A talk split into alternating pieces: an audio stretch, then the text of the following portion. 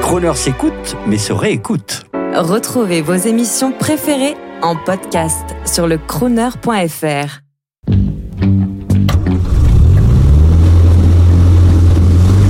Prestige, automobile et collection.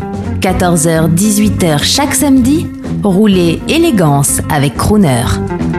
Bonjour, je suis Jean-Pierre Ozna, euh, commissaire-priseur pour Gentleman Driver. Si on me demande de parler des voitures de collection, je vais vous dire que le monde a complètement changé. Autrefois, les commissaires-priseurs vendaient des voitures à leurs clients. Aujourd'hui, c'est les clients qui achètent des voitures aux commissaires-priseurs. Et ces voitures, ça commence à quelques milliers d'euros pour aller à quelques millions d'euros. Et quelle est la solution pour acheter une voiture de collection aujourd'hui? Mais il y en a une toute simple, Internet. Tous les commissaires-priseurs sont sur Internet. Vous avez toutes les ventes aux enchères qui sont euh, présentées dans des sites généralistes comme Live, Auction.fr, Artfact. Et puis même si vous tapez sur des sites, vous allez retrouver toutes les voitures.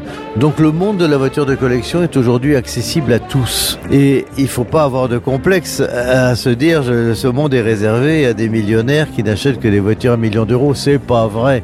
C'est pas vrai. 80% des voitures de collection ne dépassent pas 10 000 euros. Donc c'est toujours l'arbre qui cache la forêt. Le monde de la voiture de collection n'est pas réservé à des milliardaires américains. Donc n'hésitez pas. Allez sur les sites internet, cherchez les sites des commissaires-priseurs. En France, nous sommes que deux. Il y a Osna et Arcurial, mais il y en a aussi beaucoup à l'étranger, RM, Bonhams. Et là, vous trouverez tout ce que vous voudrez à tous les prix possibles et imaginables.